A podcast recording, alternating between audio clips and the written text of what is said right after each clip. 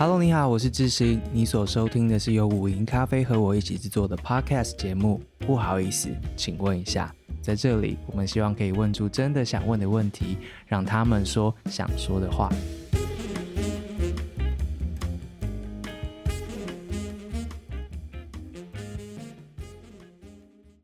Hello，各位听众朋友，大家好，今天是我们的陈俊志 Miki 专题的第三集。前面两集大家如果都已经听过的话，我们透过叶永志的老师之一达努巴克老师一起来回忆当初他跟陈俊志在叶永志的事件发生之后，两个人怎么在屏东的地方记录那起事件，然后他眼中的 Miki 陈俊志导演是什么样子的一个导演，什么样子的一个田野调查的工作者，而后呢，大陆巴克也分享了他怎么样用陈俊志的片子《美丽少年》在学校里面打开大家对于议题的理解跟认知。那第二位呢，是我们的毕恒达老师，在我们的第二集节目里面呢，谈论了一样是他从接到陈俊志的电话，然后知道了永志的事件之后，如何去屏东，然后展开他的调查。另外一方面，毕恒达老师也分享了他当初在呃早期的台湾的同运圈里面，Miki 扮演什么样子的角色？他会在场合里面到处出现呐、啊，然后拿着他的摄影机一直记录关键的场景，或是当第一线的这样子的目击者。同时，他的以前那个盛大的电影首映会的画面是什么？在毕老师的访谈里面，我们都听见了。今天的第三集，我们要靠得更近、更近，近到没有办法再近了。我们要听听看，跟 Miki 过去在同运的路上一起携手走过很多关卡、很多重要的场合，也打下许多漂亮的仗的这一位，同样是传奇人物的金晶书库的创办人赖正哲。我想，对于所有我们这些同志朋友们，都知道晶晶书库的存在，也或许很多人去过，也在里面得到了很多的启蒙，以及买到很好看的书。今天这一集，我们请来了阿哲，好好的细数他眼中的那一位 Miki 是什么样子的一名战将，什么样子的一名，他说八婆，什么样子的一名呃有老娘气场的一个运动者。然后他们家的客厅发生过什么样子的事情？他们家的客厅里面，Miki 跟赖正哲两位，呃，对记者们呢、啊，对于其他的同运分子啊，大家有什么样子的策略，或是平时是怎么样建立起伙伴关系？在台湾社会面对同运的议题、同志的议题的时候，这两个搭档扮演非常非常非常重要的角色，而且他们的分工非常的有趣。今天呢，我们不只是要来回忆呃，Miki 跟阿哲在那个年代走过的很多重要的场景。另外一方面呢，对我来说也是见到了阿哲他过去一直一直做到现在没有停的所谓的他喜欢做的事情，包括了社会对话，包括了跟年轻人一起了解时代的脉动，包括了持续推进性别议题在不同的社群里面的讨论跟认识等等的。接下来的对话，我自己非常非常的享受。我相信大家也都可以听见，你知道，同志的毅力，一直做着做。他说，他觉得这是一份很幸福的工作，因为他喜欢做这件事情。于是他就从晶晶书库的他说柜姐，一路做到现在河神的丸子这一家店的主理人。接下来是我跟赖正哲阿哲的对话，啊、嗯，好好的听他说故事吧。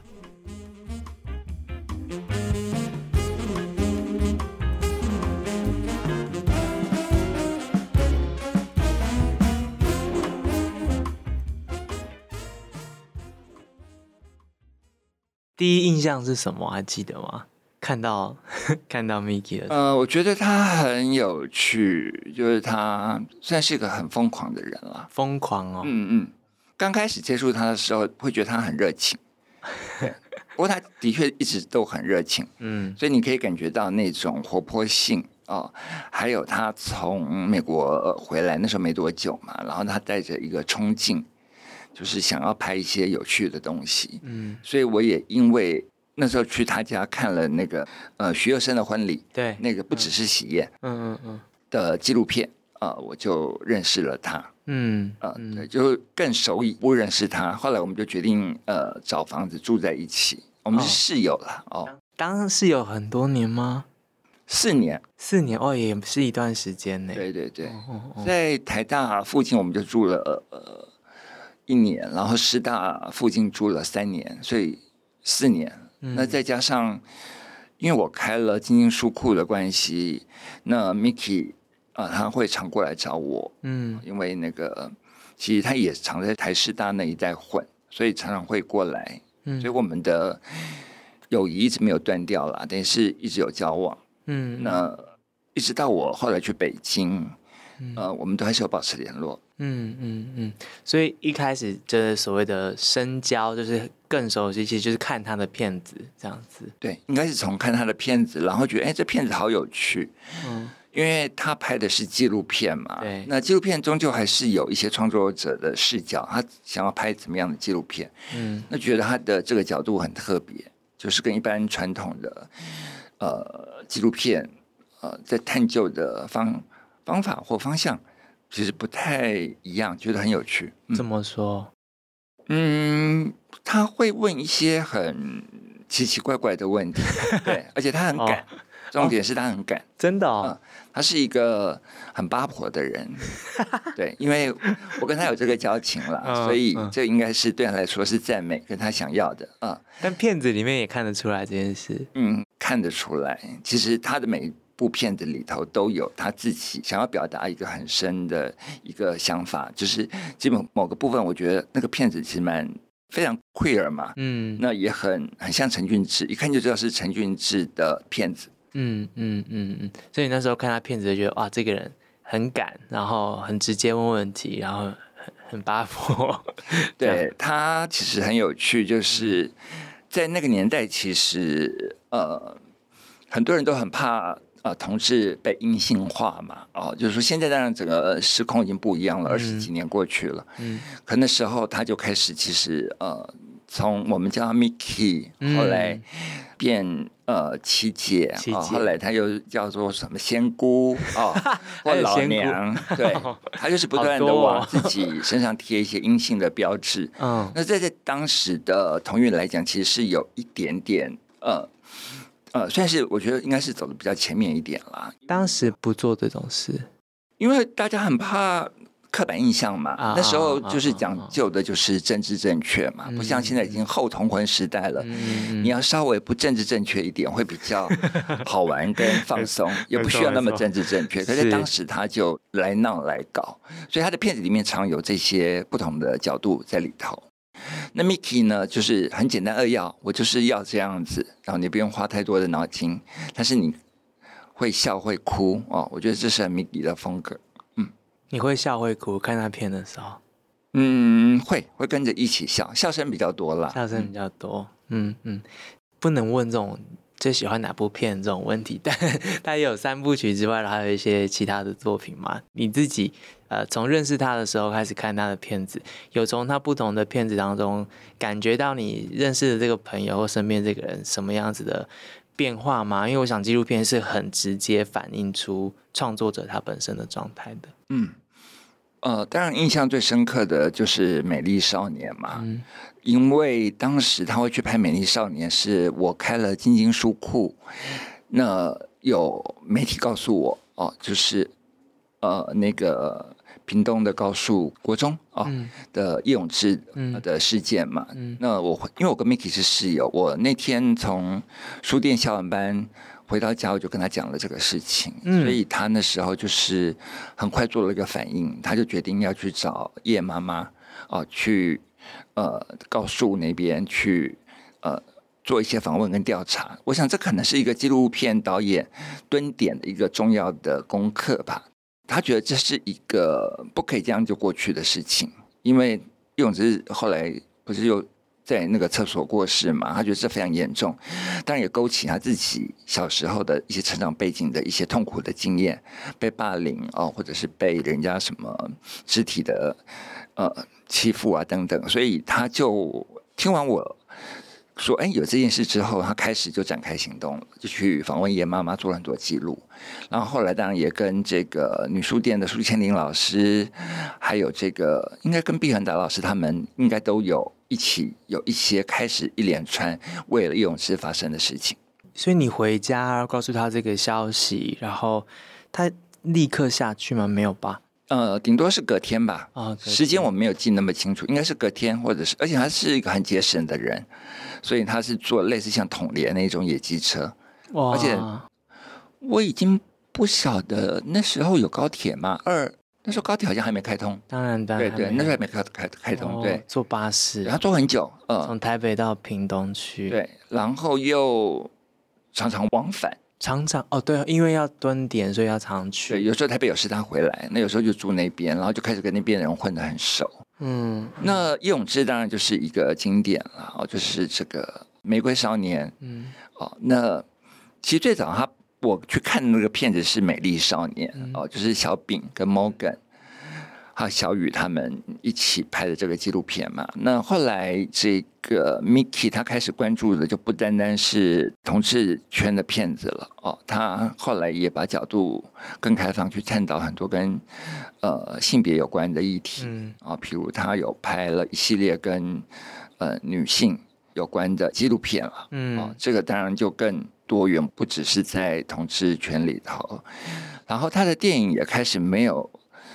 刻意的放那么多的笑点哦，就到后面的一些演变，就是他其实，我觉得他整个人是有比较沉淀，没有像当初那么活蹦乱跳哦，然后好像比较放开了，他想讲一些更深一点的东西，所以风格上的的确有看到转变。我必须老实说，我从他的身上学到很多东西，嗯。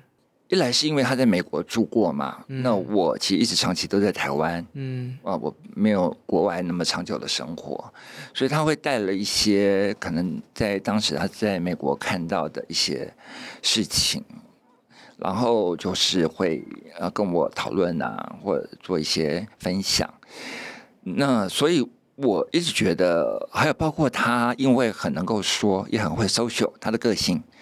那我是因为开店。然后让自己变得比较呃外向，嗯、哦，但其实我不是那么会那个跟媒体哈拉的人。但是我觉得 Mickey 这套很厉害，他很会跟媒体 social。哦、有时候我两三点回到家里，他都还在跟联合报记者聊天。嗯，那我想说，现在都已经三点了，你还在聊天？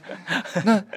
哦，但是他的那种对话又不会让人家觉得，让那个电话的另外一方不会觉得不舒服，就表示他们聊得很愉快，所以他有一套他很独特的魅力。嗯嗯嗯，他会一下就让你感觉到，你可以跟他变得非常的熟。这么厉害，半个小时你们好像就变得很默契，他给人家感觉一直是这样子，跟谁都很默契。哦，纪录片导演好像蛮需要这个能力的。对对对，嗯嗯对，难怪他可以找到很多对象可以拍这样子。对。所以你们两个各自不同的角色，然后有一点互补，所以你说你可以从他身上学到一些事情。对，那除了这个是另外一个是对于性的这件事情，他很开放。嗯，因为在当时大家还。不是像现在了，那时候都比较忌讳嘛。但是他就会跟我说，他又跟谁做爱啦，然后叫床叫的很大声啊。刚刚我们家是一个口字形的那种有中庭天井的房子。他说林州骂你家狗，那个被插的时候叫的那个吱吱叫啊，爽歪歪。那附近邻居可能都听到，他就完全听到了。是他跟我讲的，因为我 我的窗户不是面对中庭，但是他的窗户是面对中庭，所以他说啊，我昨晚干的事情大概左邻右舍都知道了。反正就是这样一个人。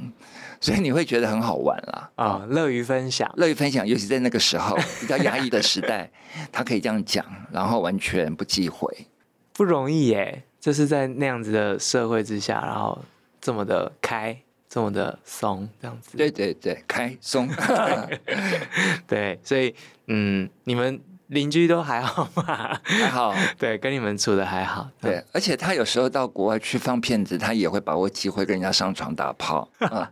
就我觉得他蛮厉害的人，会跟我说，而且他也跟很多人说，这所以这不是秘密，也让我们很健康或很开放的去看待性这件事情，不必那么难以启齿了。哦，不会有人对他指指点点啊，他不在乎，他不太在乎啊，嗯，他不太在乎，嗯嗯。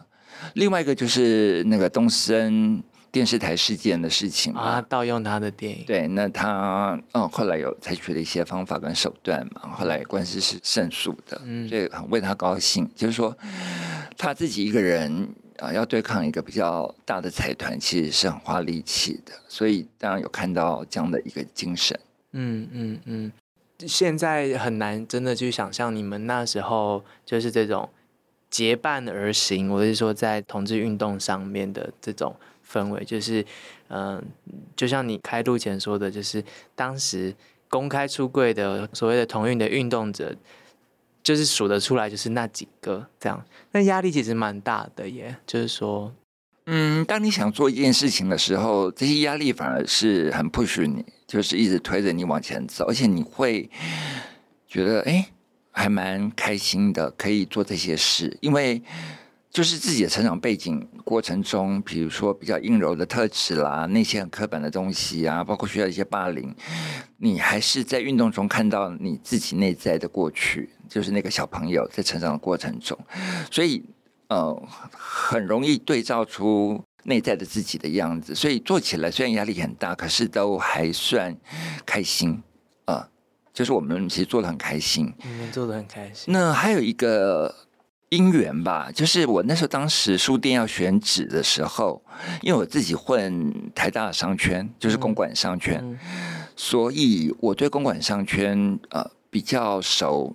一方面是因为那边独立书店很多，我觉得我必须开在公馆；嗯、第二是台大的校风比较开放。哦，那我也认识当时一些老师，比如说张小红啦、嗯、朱伟成啊、毕恒达，嗯，这些对于性别运动。在当时那时候非常呃替同志发声的老师，嗯、所以呃我在选书店的位置的时候就可以找公馆，因为我觉得这有一个地缘关系。嗯，那正巧同志咨询热线啊，呃、就就住在那边，他租的房子其实就是 Mickey 的三姑姑的房子。啊，是这样吗？对，是那个 Mickey 去拉这个线，他知道热线要租房子，哦、可是当。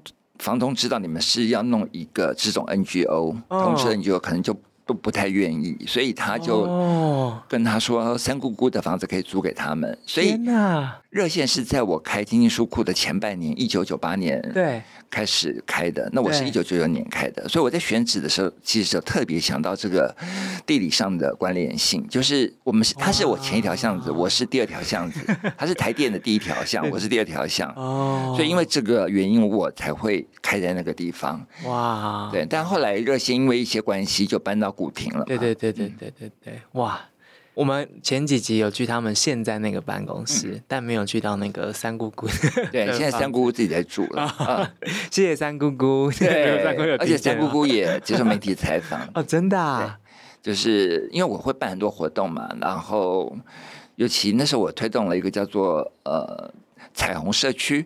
的一个概念，就希望一些店家，如果你对 LGBT 表示友善的话，你是不是可以贴一个贴纸？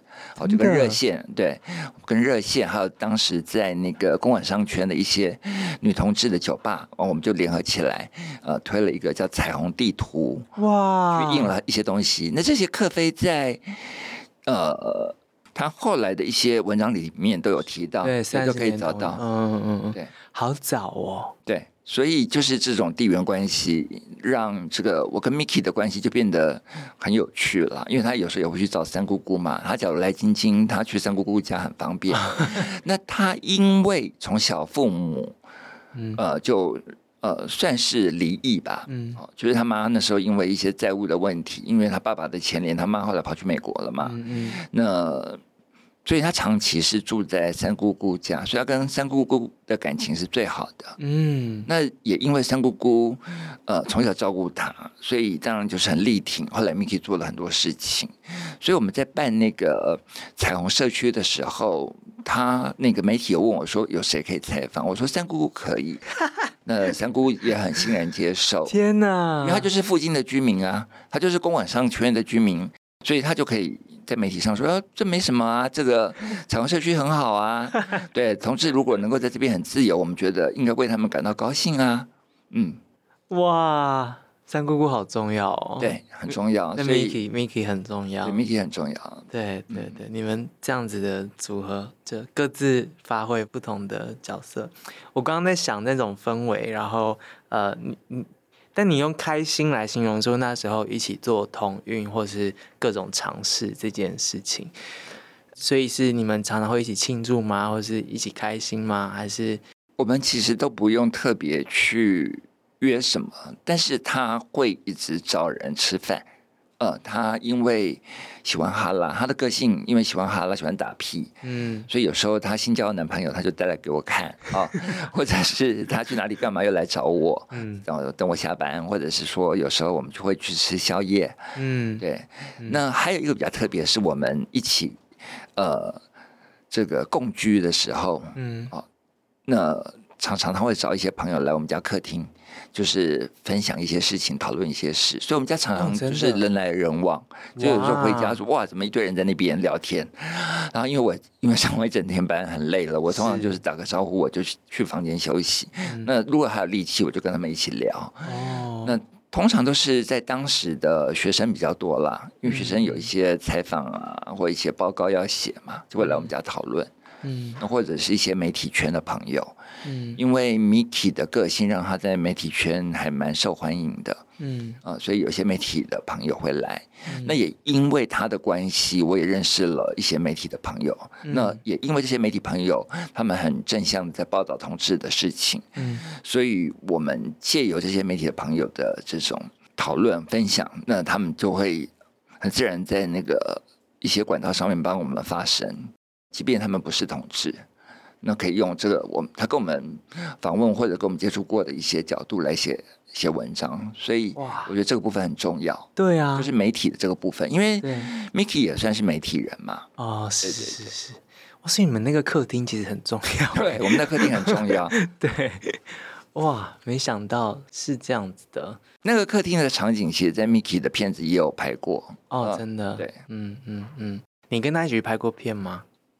呃，我没有跟他一起去拍过片，可是他那时候其实有想要拍，呃，就是我开书店的事情，所以有到我基隆的老家，就是访问我妈妈。哦，对。可是后来因为一些事，后来这个就是拍晶晶的这个事情没有，呃，其实没有完成了。嗯、他后来去忙别的事情了。嗯嗯嗯。所以我其实基本上没有跟他去拍过片子，我都是等到他片子都剪完了。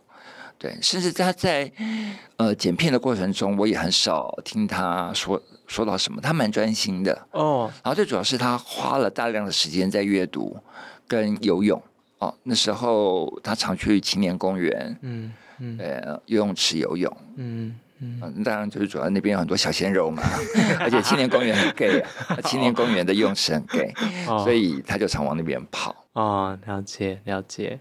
好，所以他做片子的时候，就是自己很专心的在做这样子，嗯、然后把它做出来。但是这中间当然会遇到一个冲突，就是说，如果你要一直上街头开记者会，嗯，然后呃跟这个、呃、议员啊或立委联络这些有的没的事情，其实会干扰到创作了。就是、啊、对啊，因为创作是需要静下来的，嗯，所以他那时候曾经问我说，他可能就没办法一直去上街头。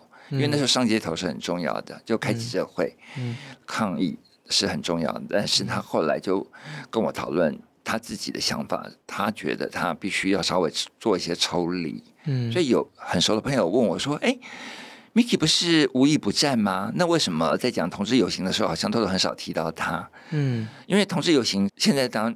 就很盛大嘛，可是，在当时草创的期间，嗯，其实需要常常开会，花很多的力气。嗯、那 Miki 就选择，他只要做一个记录者就好了。嗯嗯嗯嗯。所以当然就是说，一个人不可能什么都做。都做对，嗯、那你知道上街头其实要很冲，很花时间。可是你创作又要静下来，要思考怎么剪，怎么拍。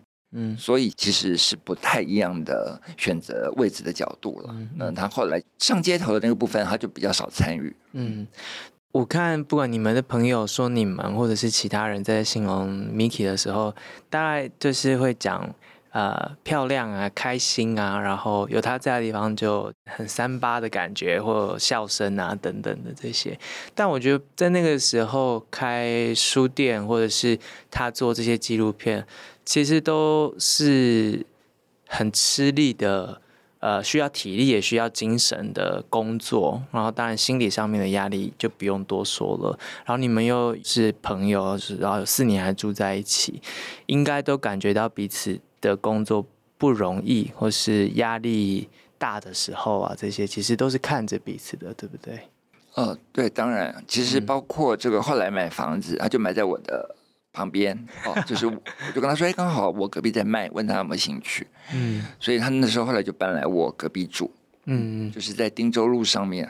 哦，对，所以即便我们那时候没住在一起，但是还是住附近了。嗯嗯，呃，所以从这个。认识他那时候，其实我那时候已经三十三岁，可是我觉得三十三岁在当时正是一个壮年的状况，嗯，就是你可以全力冲刺事业。那 Mickey 因为小我一岁嘛，他所以他三十二岁，那时候回台湾，在我认识他的时候，他应该是三十二。那所以这一路我们等于是互相的陪伴啊，一起走过来。对啊。那后来一直到了去北京。他那时候比较后面的时候状况已经开始不好了，所以就少联络。那我们也发现他在脸书上面的发文也偏少。嗯，我最后一次跟他通电话是在他过世的那一年，二零一八年的六月，他打了一通电话给我，就跟我说他很累很辛苦，还有一些事情嘛。后来大家应该有看到那个媒体报道，他跟某位经纪人的一些纠纷嘛。嗯嗯。所以我们都会分享，即便我后来到了北京，对他都还是会跟我联络。嗯嗯嗯嗯，有这样的一个朋友蛮好的，一起走过一些事情。嗯嗯嗯，我觉得不是每个人都可以有这样的朋友啊，对不对？对啊，所以可能也看过很多彼此就是开心的时候，是一起拥有一些。只有你们自己才知道的事情啊，等等的，一直到现在，我看到你在自己的店里面，其实都还会放就是 Mickey 的片子给大家看。那映后大家就是由你来做，是吗？对对，嗯，你都怎么用你这个朋友的作品跟现场的观众对话，或是说你都怎么跟大家介绍你的这位朋友？后来到了北京之后，我呃一直觉得说有需要让北京的朋友知道。Mickey 这个人，嗯，但是我因为 Mickey 他很坚持的一点就是他的作品，他从来不会任意的卖掉他的版权啦，嗯，所以我也知道他很怕人家就是放他的电影，嗯，所以我在北京是没有放过任何一部 Mickey 的影片，嗯，但是因为 Mickey 自己也写作嘛，嗯，后来那个包括那个书的事情。呃，他出书，嗯，呃，纽约妈妈、台北爸爸那本书，我后来也带去北京给呃北京的朋友看。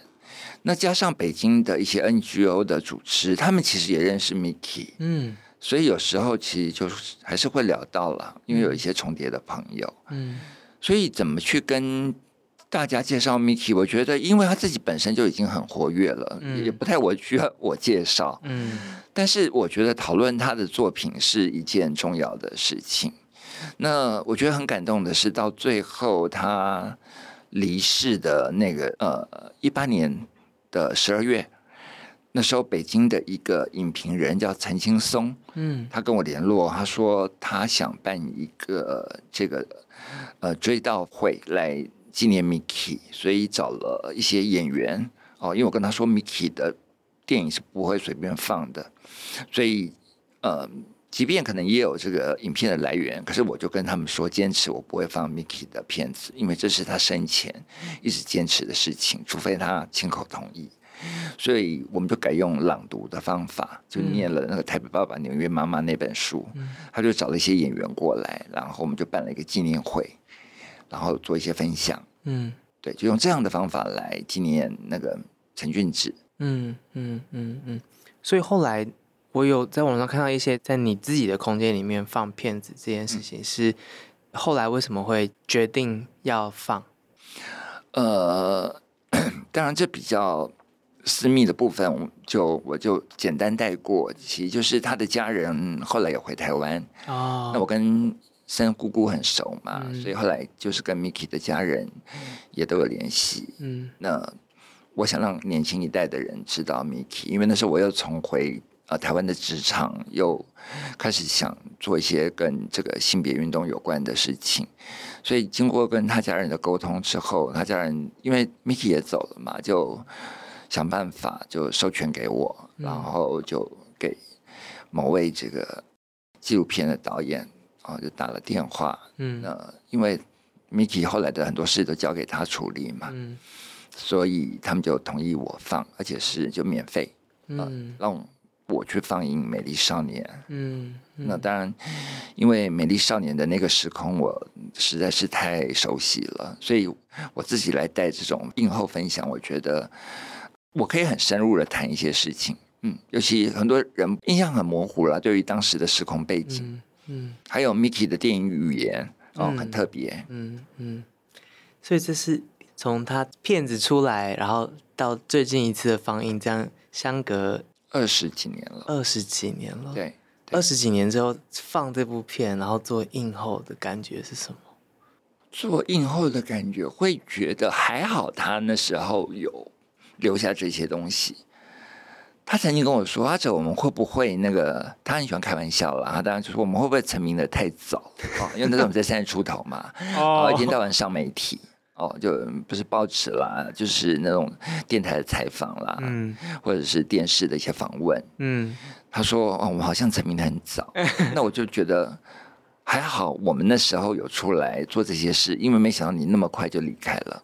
他走的时候才。”五十出头吧，嗯嗯，所以就是还好，在那个时候他留下大量的影片，那用陈俊志的方法告诉呃观众一些事情，嗯，那我个人会认为他的东西非常 queer，在当时来讲，即便到现在也是，嗯嗯嗯，就是很 queer 的角度，所以这是他一直坚持的东西，还有他的风格了，嗯。观众看了问了什么问题啊？你还记得吗？现代的观众，可能大部分对于当时的时空背景会比较不了解。比如说，以前我们都叫新公园嘛，对啊，那就是二二八公园里面，因为像 Morgan 就混新公园哦，然后还有这个那时候的那个网络还都还没崛起嘛，更不要说后来有 App 这件事情。嗯、所以如何在那里跟别人互动？嗯，呃，在那个二二八公园里面跟别人互动，还有。他对于青少年的这个议题，他很有兴趣。我觉得可能是在回应他自己的那个青少年的过程。那里面包括了像这个小饼哦的扮装的这个部分，其实在当时也是一个很大的冲击。嗯，因为扮装的那个最辉煌的时候，应该也算是小饼那时候去上那个吴宗宪那个节目。我觉得那时候是一个。呃，扮装皇后被讨论的非常热烈的一件事情，也是被看到的很重要的影像。嗯，那小饼在影片里面就展露了这些不同样貌的 LGBT 的样子给大家看。嗯嗯、我觉得这个呃算是很不容易啦，这么短的片子让人家看到这么多不一样的呃同志的一个样态。你们那时候的很多的共同朋友，应该现在都还有在。继续联系，对对，都有，嗯、几乎都有。嗯嗯，呃、那办这些活动的时候，你们会在一起做一些什么吗？或是现在所谓后同婚时代，你们还有一起做些什么吗？比较少哎、欸，比较少、嗯。我觉得我去北京那七年，嗯呃，跟台湾几乎是有一点点，呃，脸不太。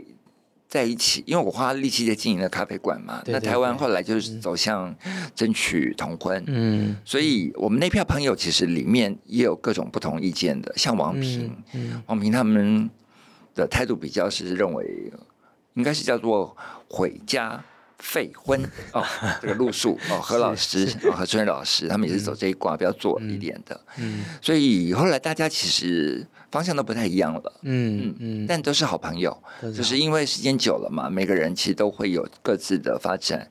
那我也蛮珍惜说，在那个时空背景之下，大家可以相遇，这么多的学者，这么多的团体，在一起，嗯、所以现在很少跟那一些组织有太多的互动。嗯，这是过去的人生的一段，然后那时候大家相遇了，然后做了很多的事情，这样子。那我也知道，现在因为后同婚时代，嗯，你不太可能再用过去那套方法或呃再讨论，因为我觉得运动是需要交接的。如果你同样一批人还在做一样的事情，那其实是很可怕的事，了解，那完全没有进步。所以新的人起来了，嗯、新的团体起来，嗯，不同的组织起来，我觉得很棒，就是哎、嗯，大家可以就传承下去。嗯嗯嗯。那你自己呢？你自己做不同的空间，那现在做空间跟以前做空间，应该大概有一些不一样，或是一些不同你想要做的事情。现在在台湾台北，然后又来做空间，这一次你怎么想？以前比较会聚焦在完全同志这一块，嗯，是呃，在做同运的时候，其实常常就有不同的团体，嗯，会来呃支援同志。比如说，我们看到的同志大游行里面，很多是其他跟同志完全没有关系的环保团体，嗯嗯，或者是呃呃原住民团体之类的啊，反正就是呃不同的团体。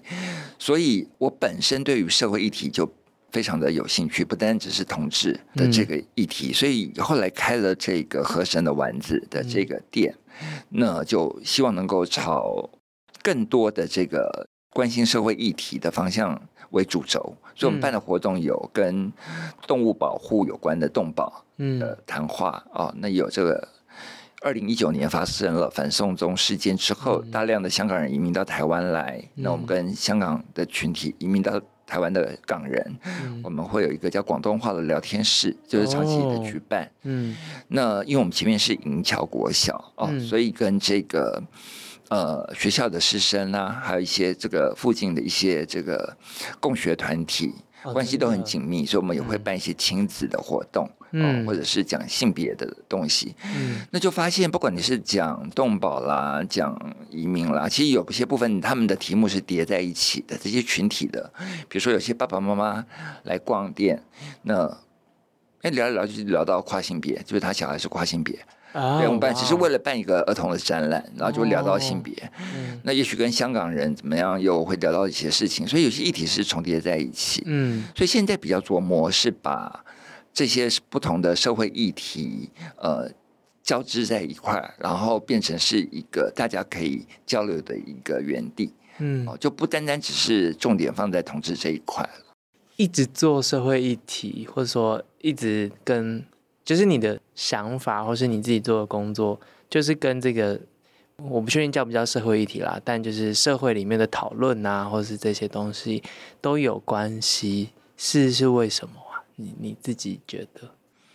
嗯，我觉得当然第一个部分最重要的就是我自己是男同性恋嘛，嗯，那男同性恋你成长的过程中，在那个时候就觉得自己跟别人不一样，那你就是一个性少数，哦，嗯。那也算是一个弱势团体嘛，嗯，所以你就能够更同理心的去理解，嗯，呃、比如说动物，你你假如你是一只猫，你是一只狗，嗯、哦，那那你会怎么样？或者是像我们最近在帮那个为母鸡发声嘛，就是母鸡一辈子都关在鸽子笼里头，哦，对，那是不是让母鸡可以出来外面活动？嗯、哦，就不要一辈子关在笼子里面，为了下蛋什么的，嗯，就类似这样子的的东西，都是我很。有兴趣的，嗯，甚至包括香港人到台湾来的这种，呃，性别身份的认同，他到底是香港人还是中国人？嗯，然后他到台湾来，他怎么看台湾？嗯，这些我觉得跟他们聊天的过程中，我觉得我自己真的是，呃，学到很多东西。那加上因为我自己在北京也住了很久，嗯，所以。我更能够感同身受，是港人到台湾来其实也不容易啊，对、呃，尤其是面对这个居留身份的焦虑哦，因为台湾的这个跟呃移民的这个法律也一直在改变，所以也看到一批香港朋友就就走了，因为不是想象中的那么容易留下来。嗯，嗯我觉得当然可以讨论东西更多了，这里就不细讲了。嗯，嗯所以就跟留下来的这些香港朋友，我们就会常见面。嗯嗯，哦，那。另外，像亲子的部分，最主要是因为这些年轻的爸爸妈妈都很支持啊我的店，所以他们也会带朋友来。嗯，好，那当然就是会常办很多的活动哦。嗯、呃，我也希望说教育这件事情是重要。那我们离国小又那么近，嗯，所以这个地缘上的关系，其实应该就是空间上面，其实我自己比较擅长的，也是我的专业啦。嗯，我就会把这些东西就是凑在一起。嗯，那这也是我因为关心作为一个同志，觉得自己是弱势的身份，到现在我会特别呃关心在台湾发生很多事情。那尤其是我自己的教育过程中，我一直觉得作为一个公民哦，作为一个呃台北市的公民哦，或台湾的国民，那你应该要做一点事情哦，就是你不应该只是整天就是呃只关心你自己，你应该。因为台湾其实对政治的讨论很热衷嘛，关心度也很高。嗯，这也是因为台湾能够通过同婚的一个很重要的事情。嗯，那所以我自己就是因为这样的一个关系，所以就会一直在做跟社群有关的、跟社会议题有关的事件啊，或者是群体接触。嗯嗯嗯。其实也谢谢 Miki 啦，因为 Miki 的这部电影，然后我们试图理解 Miki，或是介绍他的作品给我们的听众，所以才有机会，就是也访到阿哲啊，或是还有毕老师啊等等。因为对我们这种就是。呃，三十几岁的男同志来说，就是金金书库也好，或者是毕恒达老师的名字，或者是呃 Mickey 的片子啊，这些都是可能商号在人生某时间点，有人会跟你说这些东西，或是你在读一些事情，或是网络上找一些资料的时候，自然而然就会出现这些名字。嗯、所以有这个机会跟你们对话的时候，其实。自己个人的身份来说，也有很多想知道、想理解的事情。比如说，像您刚刚在描述说，你作为一个柜姐 在那里，时不时被媒体来采访的时候，嗯，一开始就很能够知道怎么跟媒体互动吗？你就站在那边，然后被这些记者这样问问题。自己一开始的那个，就是你应该不是一步就到位说，说好我要来做同运了。但那个摸索跟决定，啊、呃，这样子做下去的那个过程是什么？呃，我觉得后来跟我念研究所的时候，去听毕恒达老师的课，嗯，呃，或者我看何春蕊，嗯，呃，卡维坡老师写的书，嗯，就影响很大啊、呃，或朱伟成或张小红写的书，嗯，呃，我觉得我那时候是充满了很多的这种。知识性的关于性别的能量啦，那时候就像个海绵体，你吸了很多东西。嗯，在那个时候，嗯，所以媒体来问一些事情的时候，你就可可以很自然而然的，就是用他们可以听得懂的，不是那么学术的语言转译给他们听。比如说发生事件了，我就可能会引用某某人的某些我读过的观点来回应他们。哦，了解。所以一点都不难。了解。再加上因为我跟 Miki 会常聊天，我也知道怎么样呃跟媒体。对话是呃比较有效果的，就是对同志是好的，嗯，这样的一个事情。因为后来发现尽量都不要讲太长，因为他们会剪嘛，因为有时间的需要，所以说重点哦。那你不能讲太久，嗯，对。所以跟媒体的对话是有一些方法的，在当时，嗯呃，你必须呃抓住几个重点，然后不能超过几分钟哦，然后就结束了。所以你在播的时候，完全他们也没办法乱剪。因为就那几句话而已，再剪就没有了。对啊，策略策略。对，那另外一个很重要的是，我跟同志咨询热线还有性别人权协会的王平，在当时我们三个团体啊，嗯、三个组织常常开记者会。哦，就是因为常会发生一些事情，嗯，或者是一些这个什么市议员啊或立法委员讲出一些对同志不友善的话，嗯，那我们就常会开会。那因为事件都来得很快嘛，就是哎，早上发生的事情，可能记者就急着要在晚上六点的时候要上新闻了，所以我们就必须很快的开会，然后讨论，然后甚至就是有行动剧，因为这个哇，那个媒体他们需要画面，你这个太干的东西就是啊，了解，不会吸引他们，所以你一定要有行动剧。那我觉得热线跟性别人权协会他们那边都很会编这些行动剧了，让画面看起来很有趣。嗯哦，就反讽啦、嗯、自嘲啦，嗯、哦，嗯、这种什么的一些道具的临时一个晚上就可以编出来，第二天就可以 开记者会，然后六点就又有新闻出出来了。那是我们花了很多时间在做这些事情。那个风起云涌，然后又天天作战的时代，感觉是这样子。对，那我觉得也是经历过那一些时间，让后来的同婚，我觉得是有。打下了一些基础啦，嗯、因为这不是一触可及的事情，嗯、也是慢慢的演变过来。嗯，所以我蛮怀念的，蛮怀念的，嗯，蛮怀念那段时光。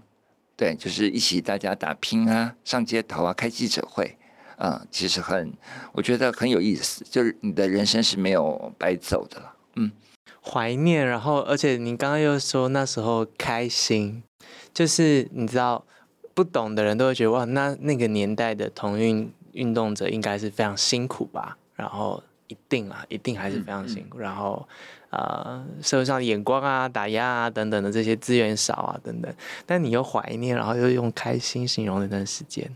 嗯，对，因为有的时候其实情绪不是只有一种啊。情绪可能是很多堆叠在一起的嘛。嗯、那我举个例子，就是我自己其实也变成这个官司的一部分啊。哦、如果你有看到某些资料，其实我曾经打过官司。嗯，就是在和春蕊老师的那一年，嗯、他因为人兽交被保守团体，嗯，呃，去告何老师。那我刚好因为进了香港的一些难题杂志，在同一年发生，嗯、然后就我们一起作战。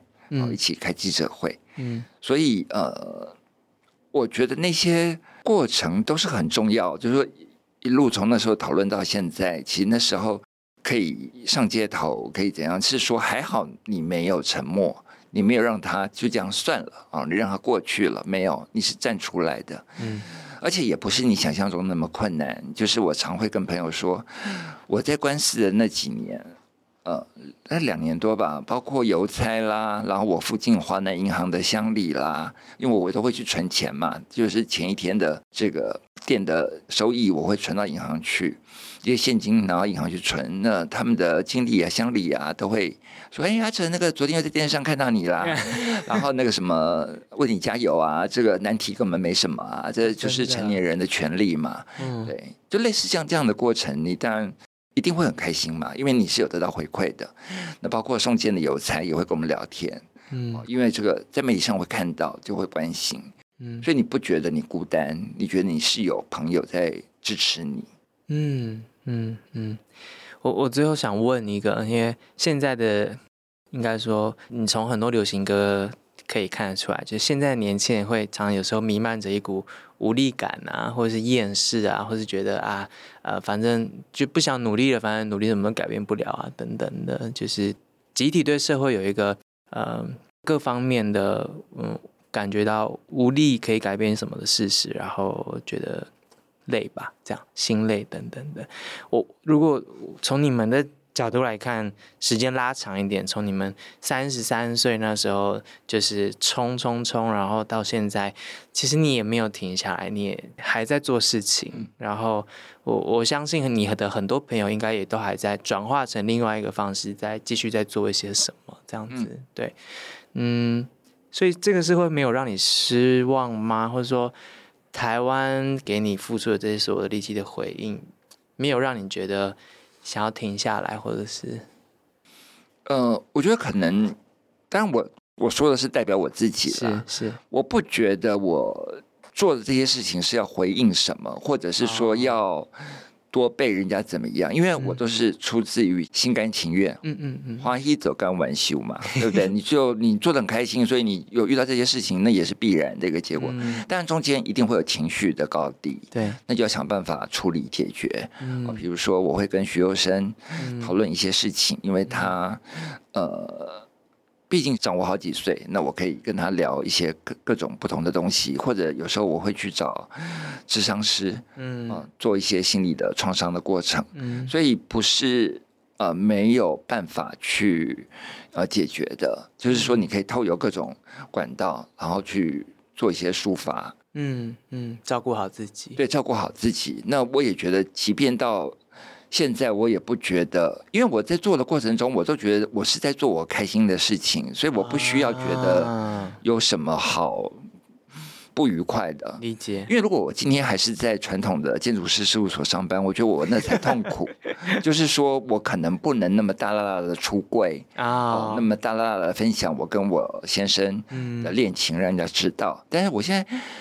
即便我等一下出去被车撞死，我都觉得我这个辈子 就够啦，因为我都在做我喜欢做的事，这多爽啊，对不对？你可能赚不了好几千万，可是你可以做一件跟好几千万价值差不多一样的事情，你一直在做，啊啊、所以我都很喜欢去上班啊，我也觉得很开心啊。真的吗？啊、天哪，这的确是一件最最奢华的事情，是啊，是啊，然后又可以结交好多人，然后认识好多年轻朋友，新的观念，我觉得我也要学习啊，因为。不同的时代，不同时代的想法，嗯，对，然后跟他们聊完之后，就觉得哇，好多收获，然后好开心，因为我喜欢不一样啊，我喜欢差异。哦很多人会说：“哎呦，同性恋跟别人不一样。”但是我我其实比较不这么认为。我觉得同性恋本来就跟别人不一样。嗯嗯嗯。LGBT 本来就不应该一样，就像原住民本来就跟汉人不一样，对不对？女性跟男性本来也就不一样啊。为什么什么东西是一样？我觉得反正要看到那些差别。所以蔡依林的那个不一样又怎么样？其实我觉得是 很重要的一点啦。当然每个人有自己的看法，我自己是觉得非常的不同。那这个东西反映在文化上面。嗯。就是不同的族群，因为不一样，才有那些他们属于那个族群的文化，是需要彼此互相去学习跟跟看待的。嗯，还有不同的颜色放在一起，然后大家都有自己的光彩，这样。对啊，对啊，为什么要一样？不一样才好呢？嗯嗯嗯，好。谢谢 Miki 给我们有这个机会 跟你对话，我我对自己问了很多自己想问的问题啦，然后呃，当然很多也是跟《成功补习班》这部电影里面看到的一些场景有关系，这样子，然后嗯，很谢谢你们一直以来做的很多事，然后一直到现在都在做的事情，对，让我觉得。以我们的听众百分之百一定都知道，很多事情不是凭空而来的，嗯、对。然后呃，我们访过另外一个组织叫做台湾青年民主协会，这样子，嗯，嗯，创办人是一个二十六岁的男生，像男生，他们也是从学运就开始做的。哦，他说了一句话，因为他们就是做那个十八岁公投，然后失败的嘛，哦、对。然后他就说。就是他们那时候在推十八岁公民权的时候，很多长辈看到他们啊，然后就会安慰他，就会告诉他说，呃呃，首先先跟他说应该不会过啦，然后他就很生气。但另外一方面，这些长辈也跟他说说对不起，就是真心跟你们这一代对不起，因为像这种题目，应该我们这一代就解决掉了，那我们没有做到，然后让你们这一代继续做下去。他当然能够理解，就是。呃，时间才可以换取一些巨大的改变嘛。所以这二十六岁年轻人意思是说，他也知道一棒要接一棒，所以上一代没完成的事情，我们这一代继续下去。那他同时也觉得，他这一代一定得解决一些事情，不然的话，下一代的话还要再去努力。嗯、我觉得很多事情就是这样，就是知道前人努力过什么，然后下一代的人就去想说，那他们能够接棒继续做哪些事情。所以，嗯，今天也是把握机会。理解作为一个同运的运动者，从那时候到现在的观察，然后自己的改变跟选择啊等等，所以很谢谢你愿意分享。嗯，不客气，谢谢。有机会我们合神的丸子见。对啊，来玩来玩。谢谢阿泽，谢谢。谢谢